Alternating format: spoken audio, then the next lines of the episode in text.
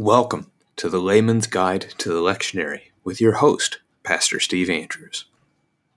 This weekend, the church has entered into the season of Lent, starting on Ash Wednesday, a few days before. This is the Sunday, the first Sunday in the season of Lent. And our texts are going to be from Deuteronomy chapter 26, verses 1 through 11 for the Old Testament. The epistle is Romans chapter 8, the second part of the verse B through 13. And then the gospel reading is from Luke chapter 4, verses 1 through 13.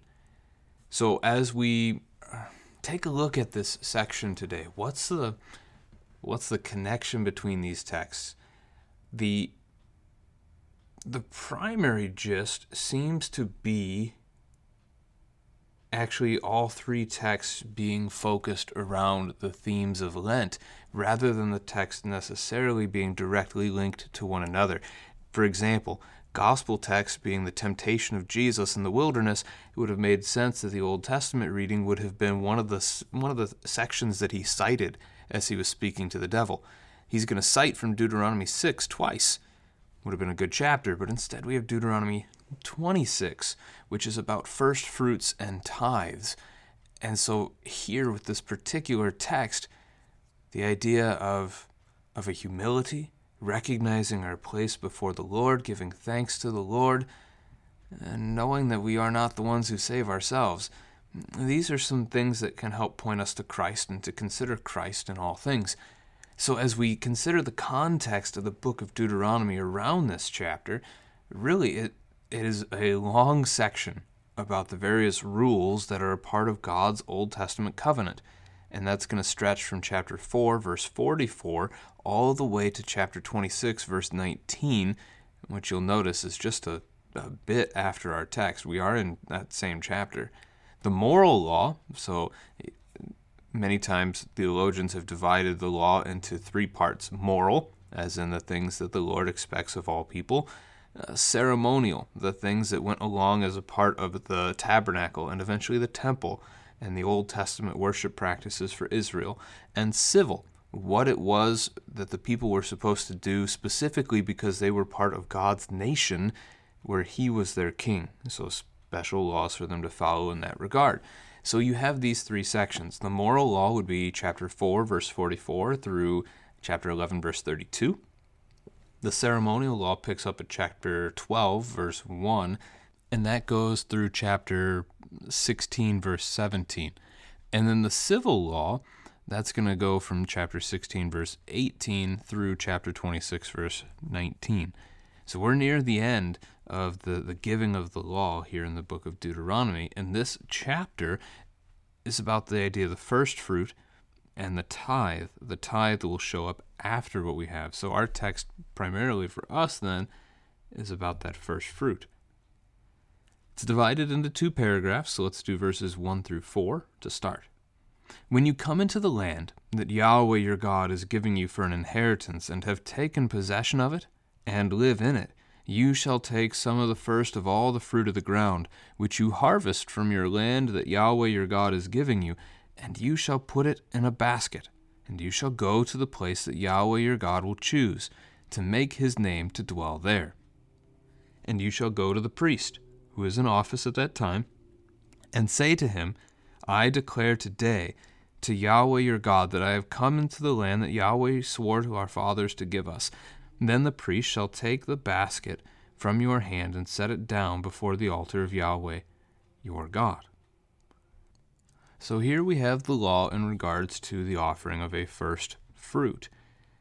Now, this is actually something that you'll come to know of by another name later on, as the, this is the first fruit being instructed to the people when they first come into the land of the promise, uh, the promised land, the land of Israel, and that it sounds like roughly that first year, but the first fruit is a regular part of their life together as God's people.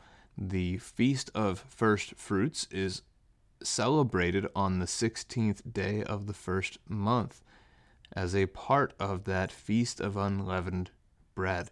So this is going to become a a regular ongoing practice of the people of God in the land of Israel. But for now, we're, we're seeing the recording of the, the first of this because they aren't even in the land yet. They have not even begun this. But they're going to. When you come into the land that Yahweh your God is giving you, that that note's going to be stressed throughout the text, really throughout most of the Torah. When you stop and take a look, this is all about what God is doing. That's a theme of Scripture as a whole, too, that it's not about how we save ourselves, but rather about how the Lord is saving us, what He has done for us, not what we do for Him. What we do for Him is done in response, not to earn His favor. He gives us His favor even though we we don't deserve it.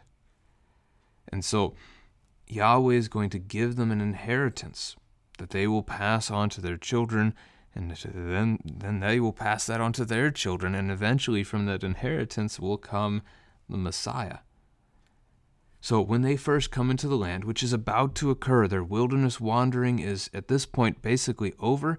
Moses is about to die um, relatively shortly, and they'll mourn his death for 30 days, and then they're going to begin the process of actually entering the promised land. All of those, all the adults that had been around at the time of the, the first exodus from Egypt, um, they've passed on, they've died in the wilderness, and now their children, whom they were afraid wouldn't make it, whom they were afraid were going to be killed, their children get to enter the promised land. So when you live in it, once you have taken possession of it, it's worth noting that it does take a few years for them to take possession of the promised land. That can be read about in the book of Joshua, uh, probably as well as the book of Judges when you're at it, if you want to read both of those books. God is going to drive out their enemies before them. This is good. So when they do this, when they possess the land, when God has given it to them, they are to take the first of the fruit of the ground, so the crop. And this is relevant because they haven't been able to do this for the last 40 years. Really, when you think of it from that perspective, the children, who are now the adults, they would not have knowledge of how to do this. Right? They have not seen it done because it has been so long since their their families were rooted in one place. They have been wandering, following that pillar of fire and cloud through the wilderness. God is giving them a land. They're finally going to have one place, one one spot that they call their own, and they'll be able to plant a crop and still be there a few months later to harvest it. This is a big deal. And so when you harvest, foreign concept, when you harvest from your land that Yahweh your God is giving you, second time we've seen the phrase, put it in a basket, take it to the place Yahweh your God will choose to make his name to dwell there. Now that's going to be a reference to the city of Jerusalem that God will end up choosing eventually um, as the, the site to put his name. When we consider this from the perspective of when they first enter the promised land, that does not happen right away. It won't be for a few hundred years, really, because you have the period of the judges. Well, they enter, they exited Egypt 1446 BC, they enter the promised land 1406 BC, and then you've got a few hundred years of the period of the judges until you get to 1048 that King Saul is anointed as the first king over Israel, and then it's his successor, it's King David, who finally is the one who makes Jerusalem officially the capital city. And so we would locate the temple there, that God's name dwells there, but it's not that way for a long time. Rather, the tabernacle, as they enter into the promised land, the tabernacle will finally come to rest at Shiloh, and it will remain there for over 300 years. That's a long time. And so the offering to be brought before the Lord at his his home where he has chosen to make his name dwell, which again is the tabernacle, that location. God is in the midst of his people. The word tabernacle is to dwell, God dwelling with us.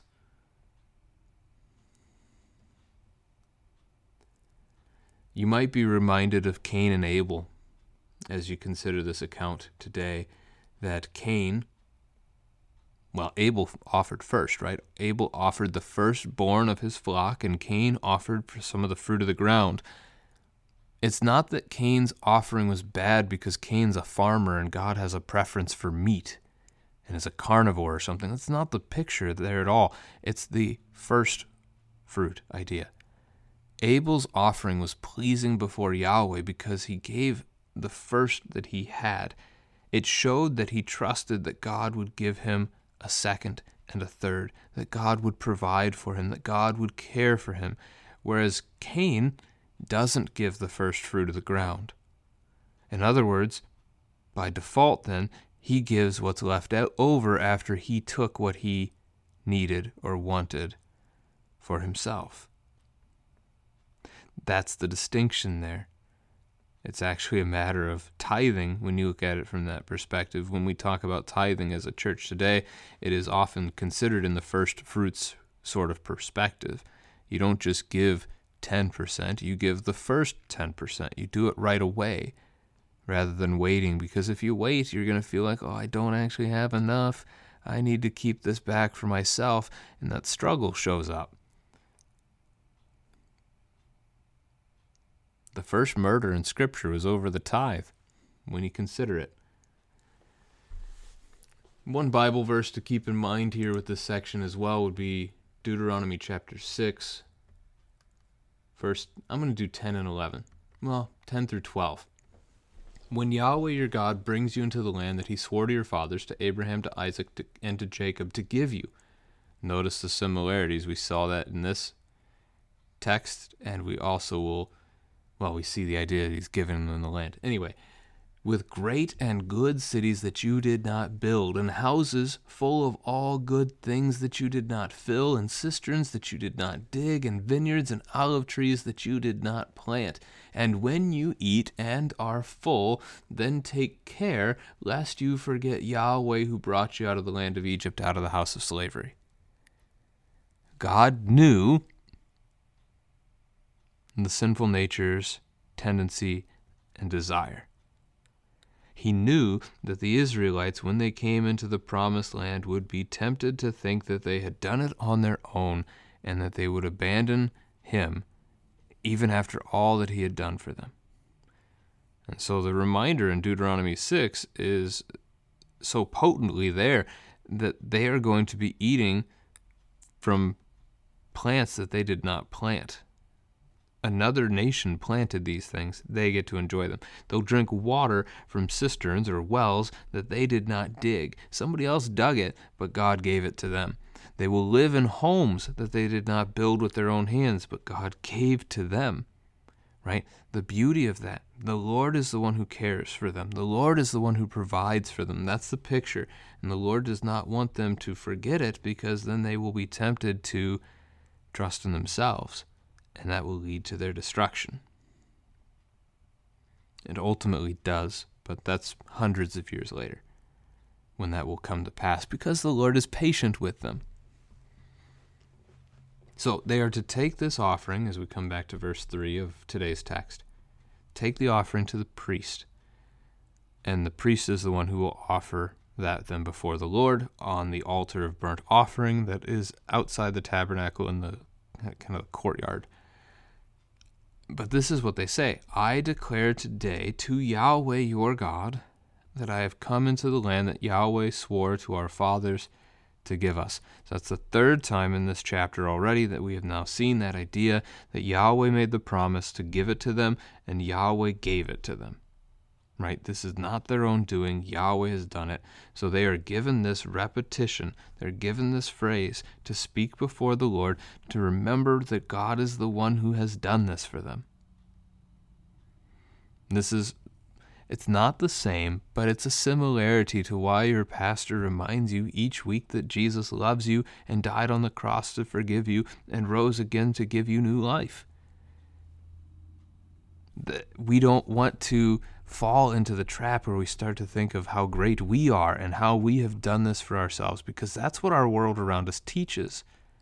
You have to be an individual. You have to be able to stand on your own two feet. You have to be able to do this, that, and the other thing for yourself. If you don't take care of you, nobody else will. Well, it's actually the opposite. And the idea that we take care of ourselves becomes a hindrance and a stumbling block to our faith.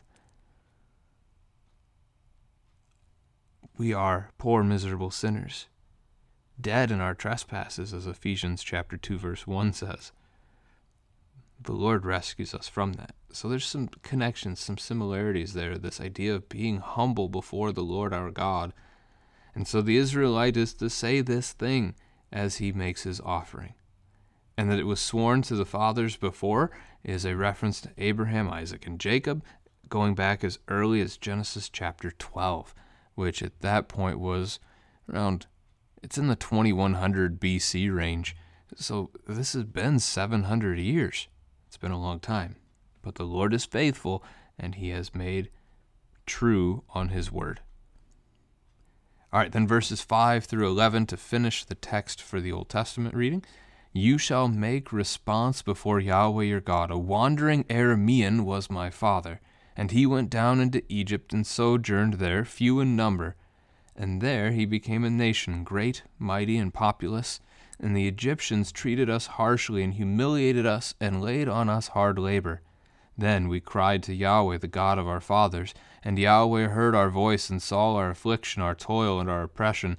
And Yahweh brought us out of Egypt with a mighty hand and an outstretched arm, with great deeds of terror, with signs and wonders. And he brought us into this place, and gave us this land, a land flowing with milk and honey. And behold, now I bring the first of the fruit of the ground, which you, O Yahweh, have given me and you shall set it down before Yahweh your God, and worship before Yahweh your God. And you shall rejoice in all the good that Yahweh your God has given to you and to your house, you and the Levite and the sojourner who is among you. So as they speak, as they bring this first fruit offering before the Lord, they are to speak this paragraph that goes from verse, I guess it's like 5b, down all the way through verse 10a as a reminder of whose they are and where they come from. It's almost a creed, right? Uh, perhaps we could even say that it is a creed for them, just as you and I gather on, in our churches on the weekend and we speak our confession of faith uh, in the words of the Apostles' Creed or the words of the Nicene Creed or the words of the Athanasian Creed. And those are our common belief together about who God is and what He's done for us. There's some similarity here as they are constantly going to be reminded of this, this gift that the Lord has given them. So let's look at some of the details here. Um, a wandering Aramean was my father. This appears to be a reference to Jacob, who spent more than a decade working for his uncle Laban. His time with his uncle Laban is the reference to Aram here because we read in Genesis chapter 28 that he went to Padan Aram to the house of Laban, who was the Aramean, to find a wife. So we have a reference to Jacob. And then we get the idea that he went down to Egypt, as was told, right? And Joseph is going to go down first, his son, and then he will bring father and the rest of the family down. They will sojourn there. That is, it's not their home, they're foreigners in that place. But they start small in number.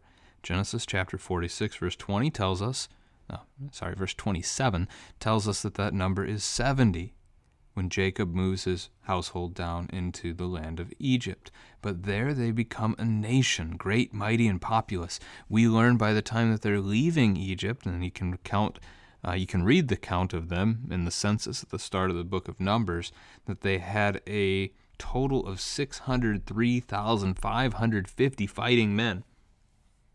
That's not even all men, right? The children would not have been included, young men, nor is it any of the women or the daughters, so likely in the millions by the time that they have left Egypt, the Exodus. From 70 to a couple million people in those 400 ish years. Now, the Egyptians in that time had become afraid of them and enslaved them in hopes to keep them from rebelling, right? Uh, basically, allowing the group to become popular, strong, and wealthy and raise up a military presence. If they are enslaved, then they can't become wealthy and they can't raise up much of a military presence. They're not going to be able to get weapons and, and such things to fight back with. The hope of oppressing and crushing, which ends up failing. Why? Because Verse 8 Yahweh brought us out of Egypt with a mighty hand and an outstretched arm. The Lord heard their prayer. Right? They cried to him. He heard and he answered. He answers their prayer and he sends them a deliverer. In this case, Moses and the various miracles that he allows Moses to be able to work in order to call upon Pharaoh to repent and to teach him that Yahweh alone is God. And so God does work. God brings them out with an outstretched arm. And so the picture I like to think of with that is the the hand that is holding the sword and it's stretched out as though to strike. God has swung, right? He has struck Egypt with a mighty blow, with specifically great deeds of terror, with signs and wonders. The book of Exodus, if I recall correctly, does use the word sign and wonder. I'm wondering if it uses the word miracle. We like to use the word plague, and that word does show up in the book, but it uses different phrases in reference to the same thing the 10 plagues over Egypt. God is going to work those, work through those, in order to bring about repentance in Egypt. Exodus chapter 7, verse 5, very clear on that, that intention. And the Lord then brings them out from Egypt, gives them their own land that he has promised, again, as we talked about before, to Abraham, Isaac, and Jacob as early as Genesis 12, a land that is flowing with milk and honey. In other words, a land of great abundance. Milk, without refrigeration, milk doesn't keep. And so, in order to drink milk, you'd have to drink it fresh, pretty much. And to have a land flowing with it means you have great livestock, right? A, a massive herd that can continue to produce and provide. And then honey is honey is the ancient dessert. It's the dessert of the ancient world. And it's going to be flowing with it. Behold, now I bring the first of the fruit of the ground, which you, O Yahweh, have given me. So again, there's that repetition. Is that the fourth time now, at least, that we've seen that in the text? Yahweh has done this. And so the person is responding out of faith, out of trust. The Lord has given me this. The Lord will provide for me. So here is the first fruit of the ground. Knowing that the Lord will continue to care for them, as the Lord has already done, right? It's, it's all in response to what God has already done. So you shall set it down before Yahweh your God and worship before Yahweh your God. So worship is brought into the picture here at this point as well. Rejoice in all that Yahweh your God has given you. Fifth time. And to your house, you and the Levite and the sojourner among you. So the sojourner is the one who is a foreigner, who is traveling and is taking up temporary residence there, set up camp with them. The Levite is sort of like the pastor. He's given the responsibility of spiritual care, he's given the responsibility of teaching the word, um, tending to that among the people. And so the Levites were scattered out amongst the various tribes of Israel in the promised land. So, in other words, here, God has done this for all of his people, all of Israel. So, a Lenten, Lenten text for us because it points us to what the Lord has done for us, how he has given to us all things, and therefore, because of this, we humbly come before him, remembering what good he has done for us, and offering up our first fruits. So the idea of, of offering can be connected to Lent, sacrifice, right, to give of yourself, um, perhaps in that regard. But I think primarily there, I think the connection we're going for is what God has done for us, and that's Jesus on the cross to forgive our sins, which helps us, again, to reconsider our sins. Am I worthy of this? No, but Christ has spared me. The epistle text is a short one from Romans chapter 10, verse 8b, so the latter part of the verse, through verse 13. The word is near you, in your mouth and in your heart. That is the word of faith that we proclaim. Because if you confess with your mouth that Jesus is Lord and believe in your heart that God raised him from the dead, you will be saved. For with the heart one believes and is justified, and with the mouth one confesses and is saved. For the Scripture says, Everyone who believes in him will not be put to shame, for there is no distinction between Jew and Greek. For the same Lord is Lord of all, bestowing his riches on all who call on him.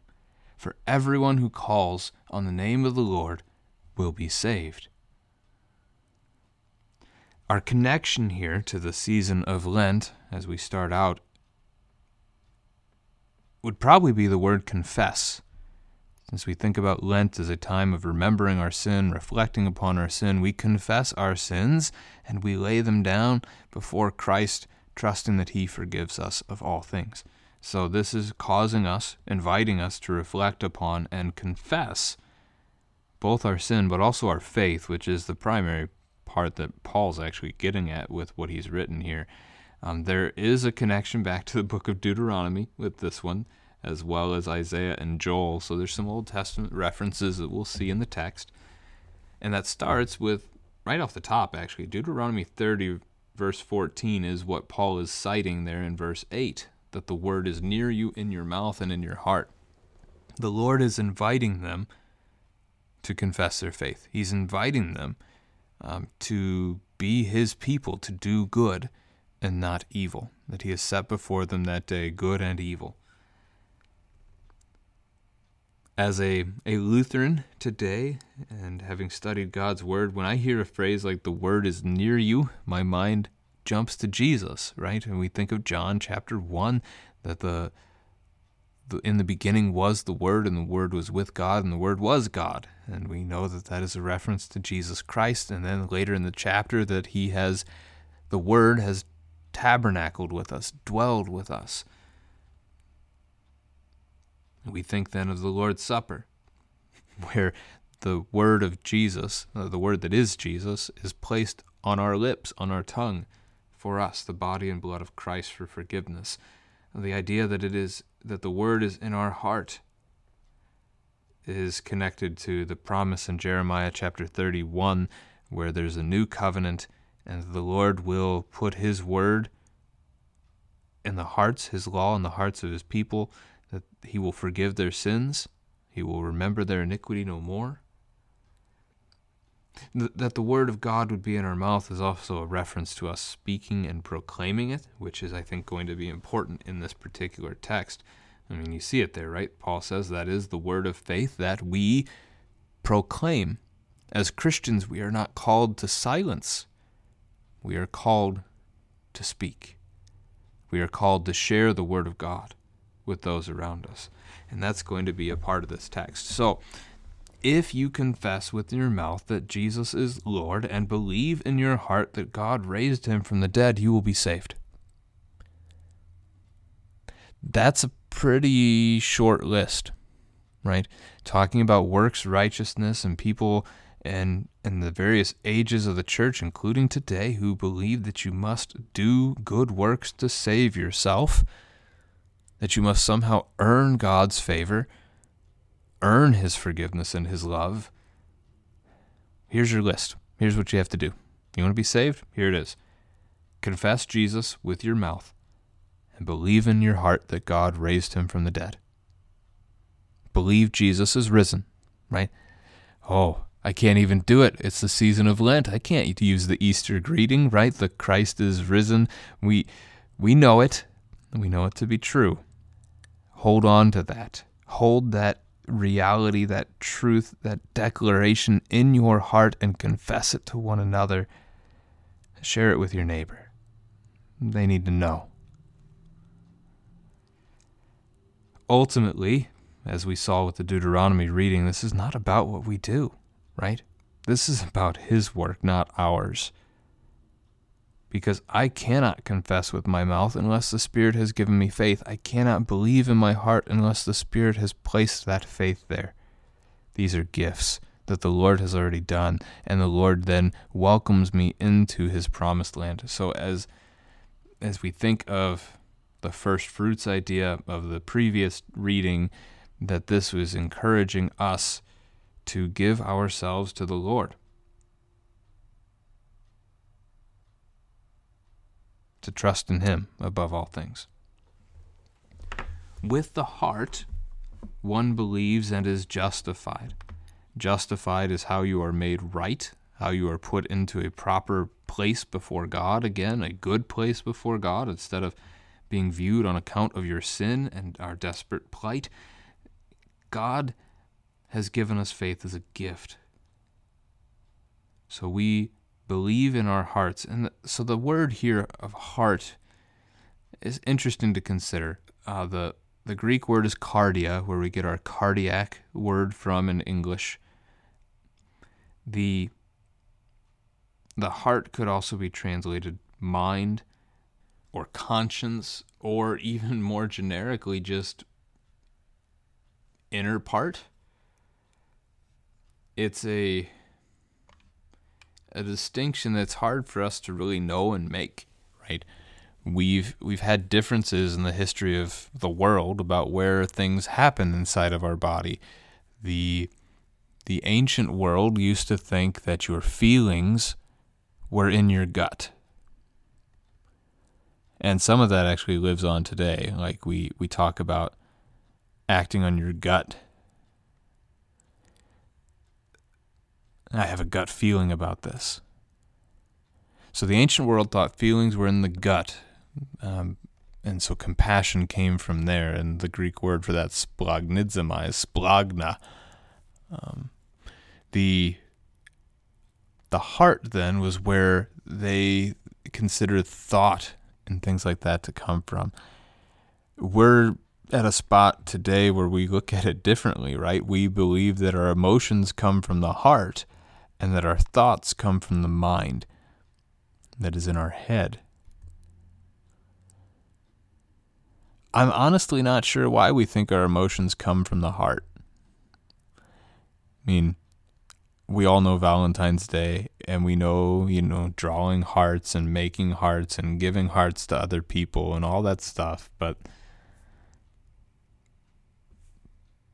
do we have any proof, right, that that's where our emotions actually come from? And I'm not aware of anything. Um, it's just man trying to figure out best we can what what's happening inside of our body. So it's an interesting kind of distinction to bring up and to point out and consider from time to time just what is meant by some of these words um, as we see them in Scripture.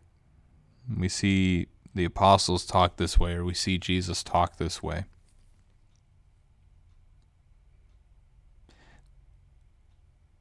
So, what I'm getting at, verse 10 then, with the heart one believes and is justified. Trust. Trust in God. If you want to say that comes from your gut or your heart or your mind, uh, whatever, your inward parts, trust in God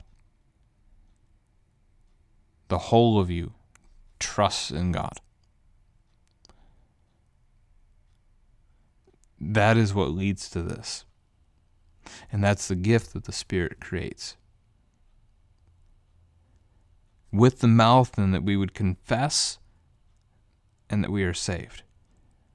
The way that's phrased is that by, by confessing you are saved, and verse 13 is going to speak similar to that as well, and actually verse 12 also.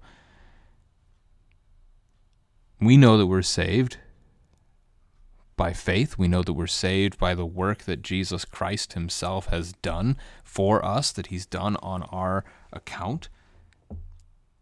That His forgiveness on the cross, His blood shed for us, is what gives us this good news, this good gift. And so what's going on in this text then is that we we believe it, we trust it, we trust in his promises, we place all of our hope in that, and we are not afraid of him.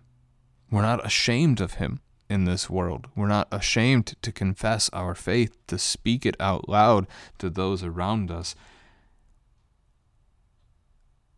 Luke Luke chapter 12 verses 8 and 9 would be a good connection spot here. I tell you, everyone who acknowledges me before men, the Son of Man will also acknowledge before the angels of God. But the one who denies me before men will be denied before the angels of God.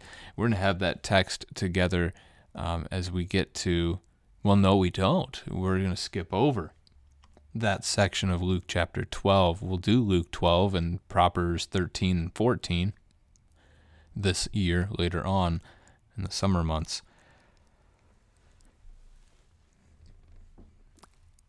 If you are not willing to confess Jesus before men, if the threat of losing your job causes you to be silent, or if the thought of losing your life causes you to deny Jesus in front of others,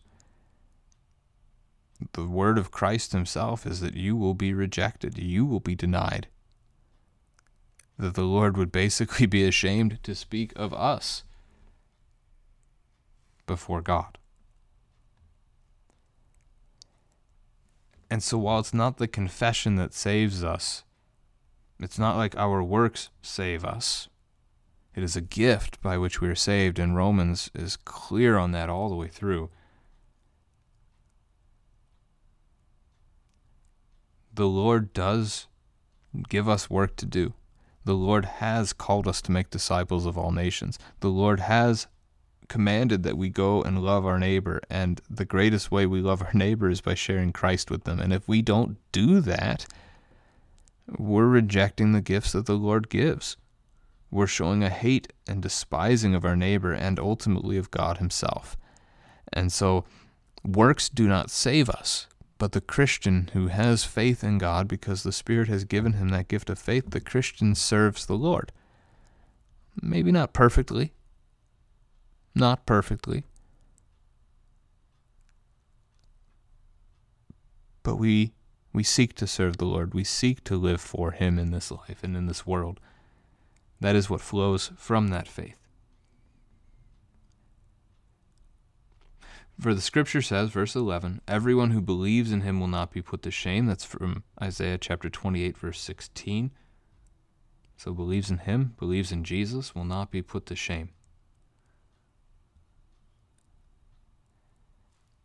Embarrassed in front of their neighbors. All right, we were just talking about being ashamed of telling your neighbor about Jesus because of, you know, some kind of a threat of punishment or persecution. But it's actually the opposite that the one who believes in Jesus, ultimately, in the end, on the last day, you will not be put to shame. The world will be as it perishes on that day of Christ's return, but you will not be. When the Lord, the King of all things, welcomes you into his paradise. There is no distinction between Jew and Greek, verse 12. There's only one Lord, right? Um, that's Paul's writing elsewhere one Lord, one faith, one baptism. There is one Lord, the same Lord of all, and he bestows his riches on all who call on him.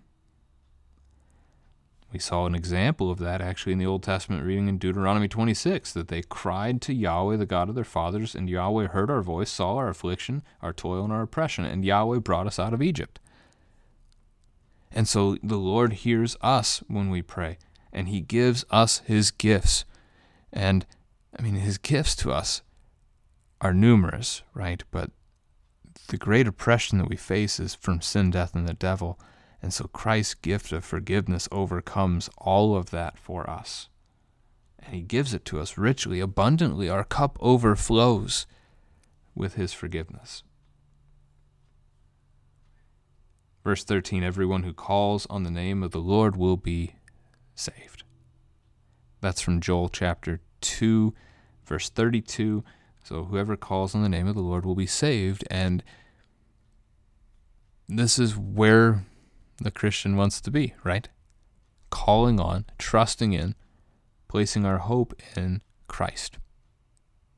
He is for you. He has saved you by his blood, by his death. He has rescued you. And we put our hope in that good news. We believe it in our heart and we confess it in our mouth.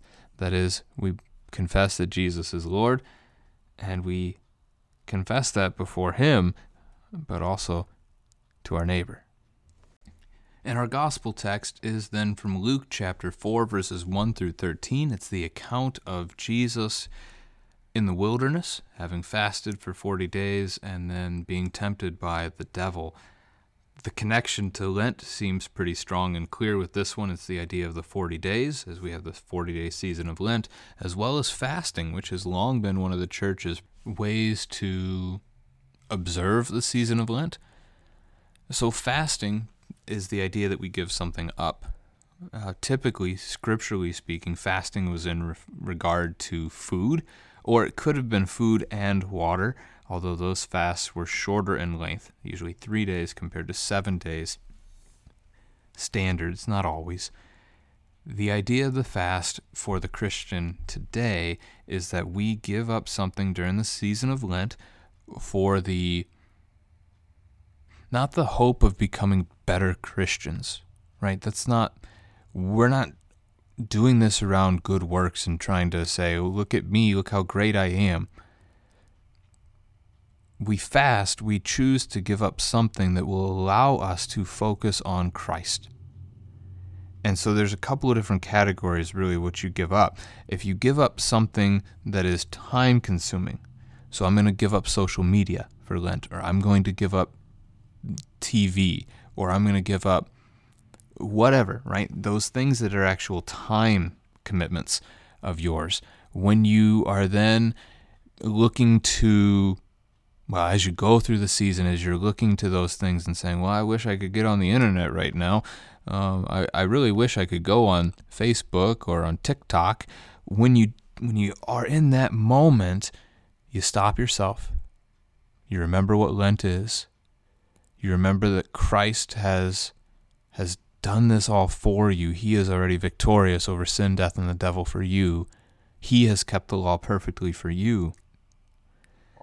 And then you spend that moment in His Word. You spend that moment in prayer.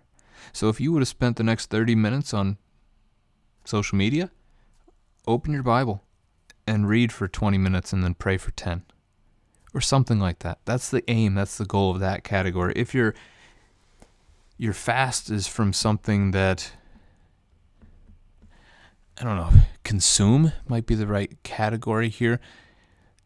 So you're going to give up coffee or you're going to give up ice cream or you're going to give up, you know, something of that nature. Whenever you would be tempted to consume such a thing,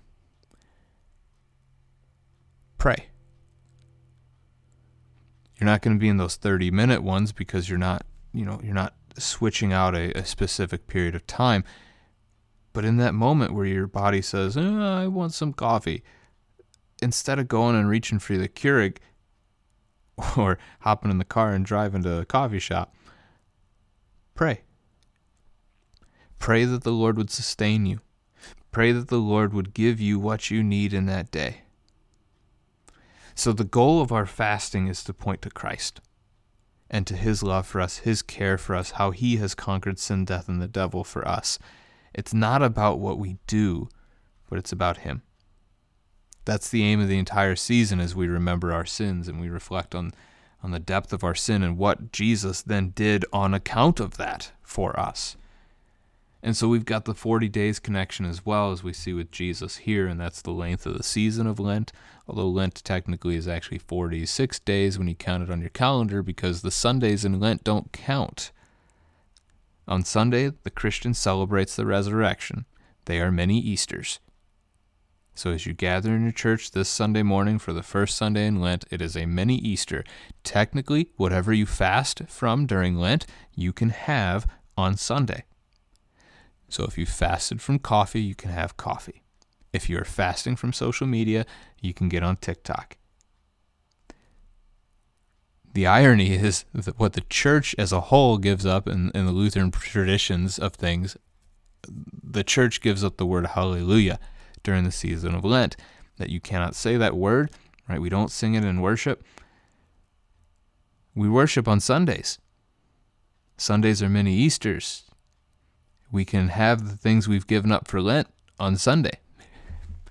But if the church did that, if we used that word hallelujah on Sunday mornings in worship as we gathered together, nobody would notice we'd given it up. Right?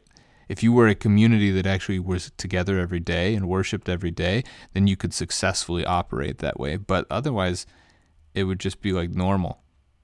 And there would not be anything special to coming together on Easter Sunday and hearing that word like 73 times or however many children always love counting that word in the Easter service because it shows up all over the place. All right, so as we come to the gospel account from Luke 4, we are rewinding. This would have actually been quite fitting, chronologically speaking, uh, several weeks ago as we went through the season of Epiphany. The second Sunday of Epiphany, we used the text from John this would have plugged in right there. Um, but we wanted, it looks like the lectionary committee that put this together wanted to use this as a Lenten emphasis, and so we delayed on using this particular passage instead. So, John the Baptist has grown up, he's begun his ministry, he's been baptizing people, and that included Jesus, and that's where our text picks up.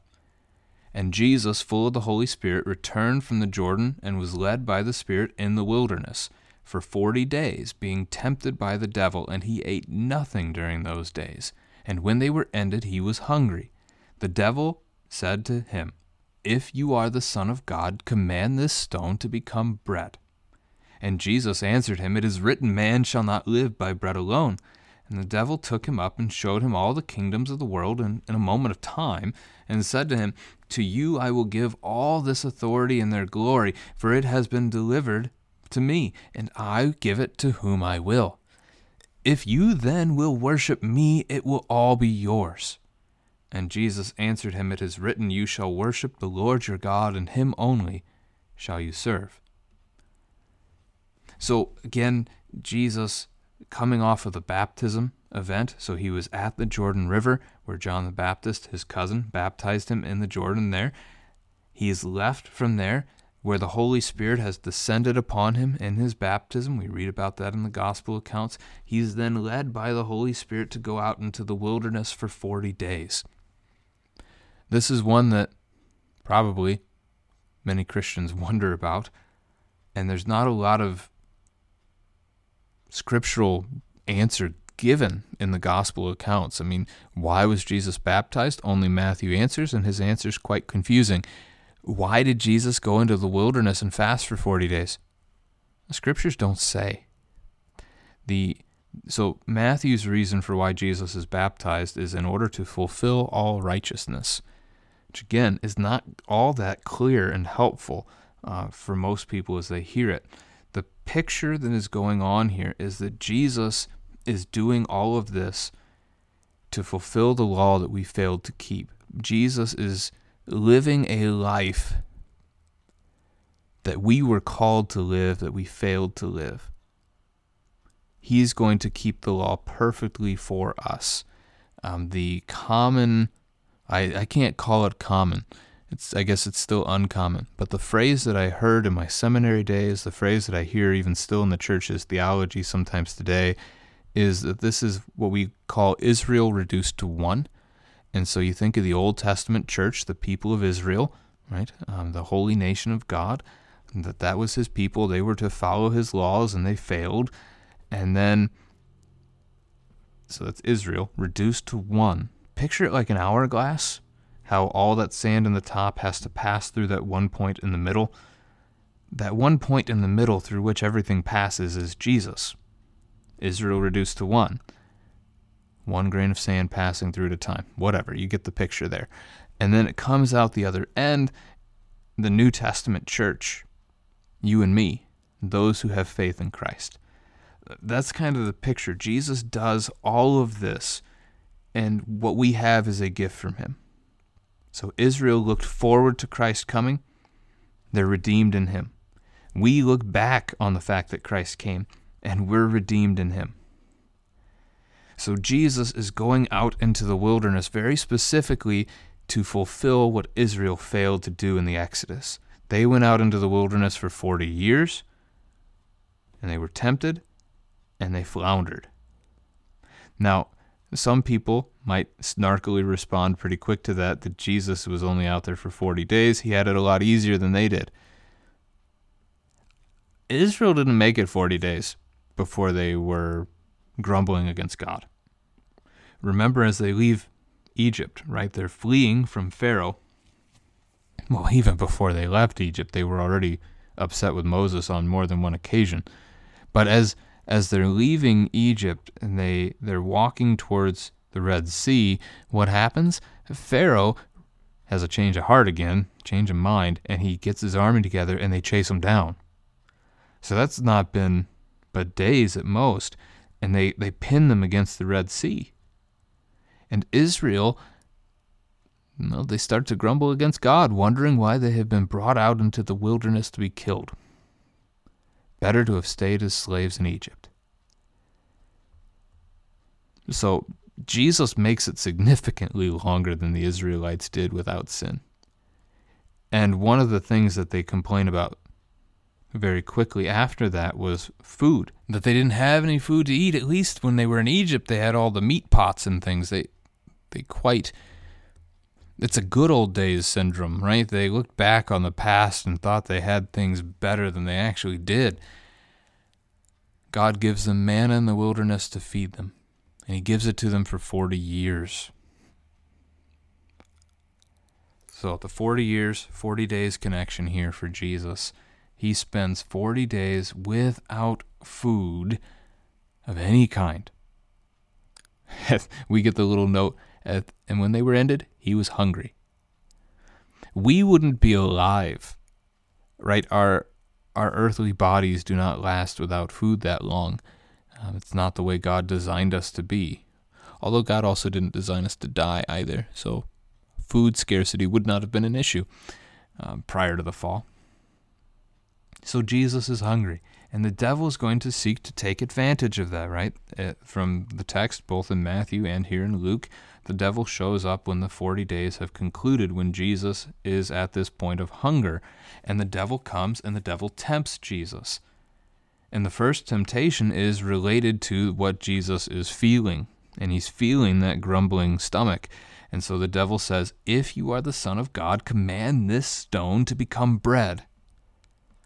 Now, can he? Yes.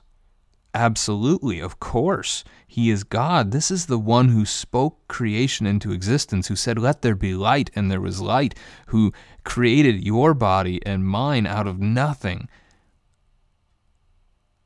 if he wanted to make a rock turn into a loaf of bread, he could do it.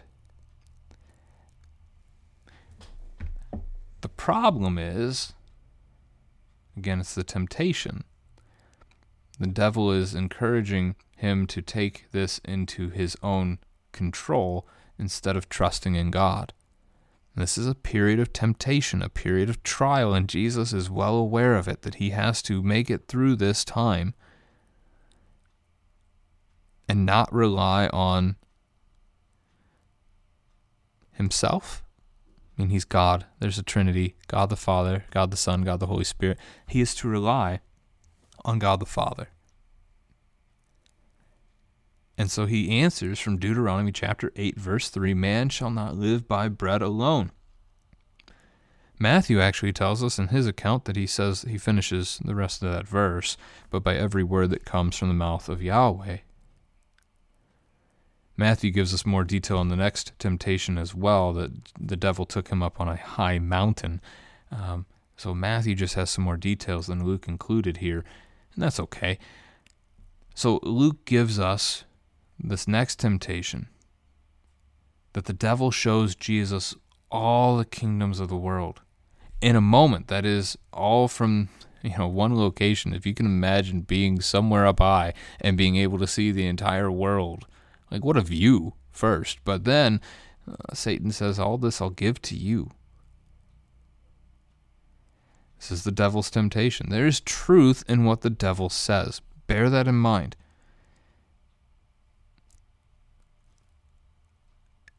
I will give all this authority and their glory, for it has been delivered to me.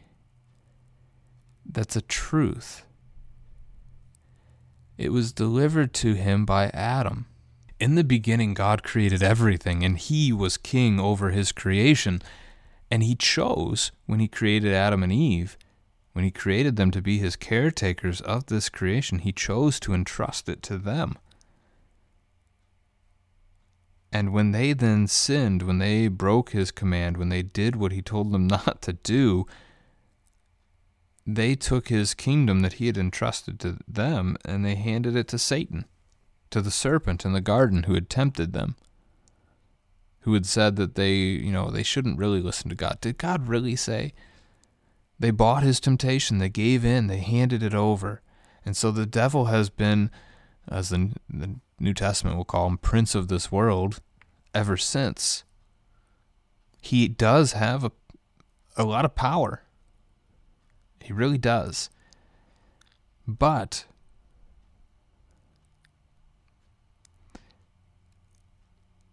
it is not actually his to give.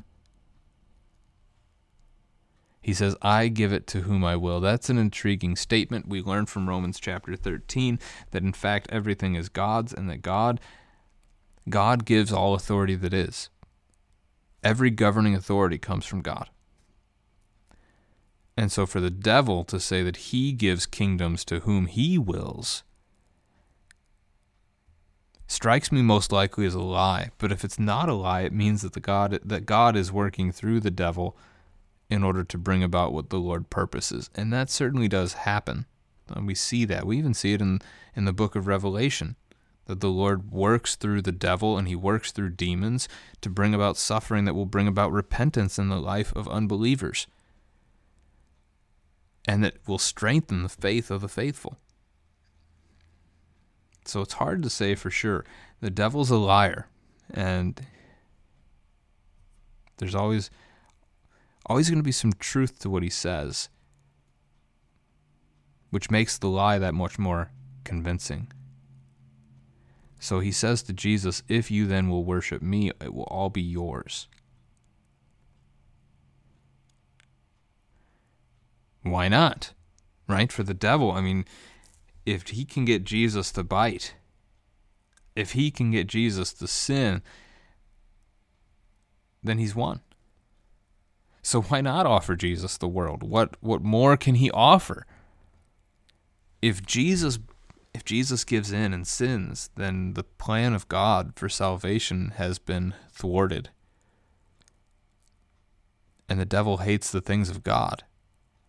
The devil hates the idea that God would save, that God would rescue, that God would deliver, and so he's attacking it, and that attack fails because Jesus knows Jesus is God. Jesus wants to save us.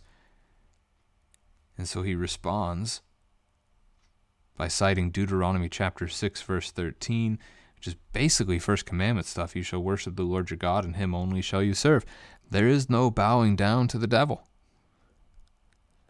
Can't do it. Jesus is God. He is the Son of God. He loves his Father and he will do his Father's will not the devil's. All right, that's the first two temptations. Then we come to verses 9 through 13 to wrap up with the text for the week.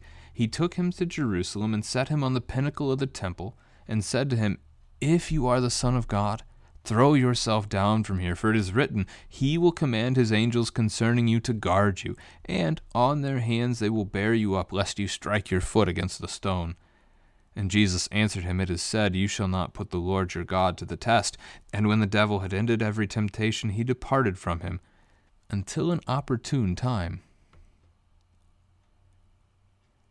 So the devil takes Jesus to the temple and takes him up on a great height, probably some 60 feet up in the air. Throw yourself down if you are the Son of God. Jesus doesn't have to prove himself to the devil. The devil knows Jesus. The devil, on the day that Jesus created the devil, the devil was there, obviously. The devil knows who his creator is, but he rejects him, he despises him, and so he is, again, seeking to attack, seeking to destroy what God does and what God uses. And so he's tempting Jesus to throw himself down to prove himself. If you really are the Son of God, an angel will catch you. You've got lots of those. They will surely help you. He even goes and uses God's word against God. Right? You see that? He's adapting like an opponent that can kind of read what you're doing and, and see and observe patterns over time and make adjustments to, to better be able to fight back. The devil has seen Jesus use God's word to say no to his temptations, and so he responds here by using God's word. Did God really say? That fits in again. He uses God's word to try and trap Jesus into a temptation, to try to get Jesus to bite, to get him to sin. So he cites from Psalm 91, verses 11 and 12, which is a psalm about how God saves and rescues his people how he delivers us. It's a beautiful psalm. I should be able to say that about all of them, right? No, but I want to say it specifically because we're talking about it. Jesus answered, You shall not put the Lord your God to the test. That's cited from Deuteronomy chapter 6, verse 16. Just because you can do something doesn't mean you should. Jesus could jump off of the temple, and an angel could catch him. In fact, I'm willing to say that Jesus could jump off of the temple and he would not fall to his death.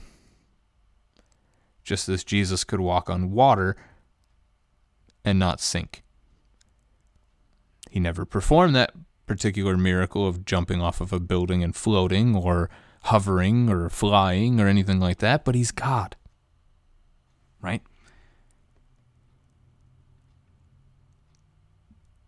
to put the Lord your God to the test, to make God prove himself, is something God has forbidden, said not to do. And so Jesus doesn't bite, Jesus doesn't give in. The devil's temptations he realizes have failed, and so he takes his leave. We see it from Matthew's gospel. Actually, Jesus commanded him to leave. But the temptations have failed. And so he departs until an opportune time. I think we would probably connect that to the cross, to the betrayal of Judas as he sells out Jesus' hiding place, his secret resting location for 30 pieces of silver, and that the devil is then able to, to round up some troops, some temple guards, to arrest Jesus, to torture God, to kill God. The cross is at the one moment the devil thinking he's defeated Jesus. But at the same exact time, it is the devil coming to realize that Jesus has defeated him. Really kind of a fun, fun thing to consider. That what the devil thought would be his victory ended up being his downfall. Thanks be to God.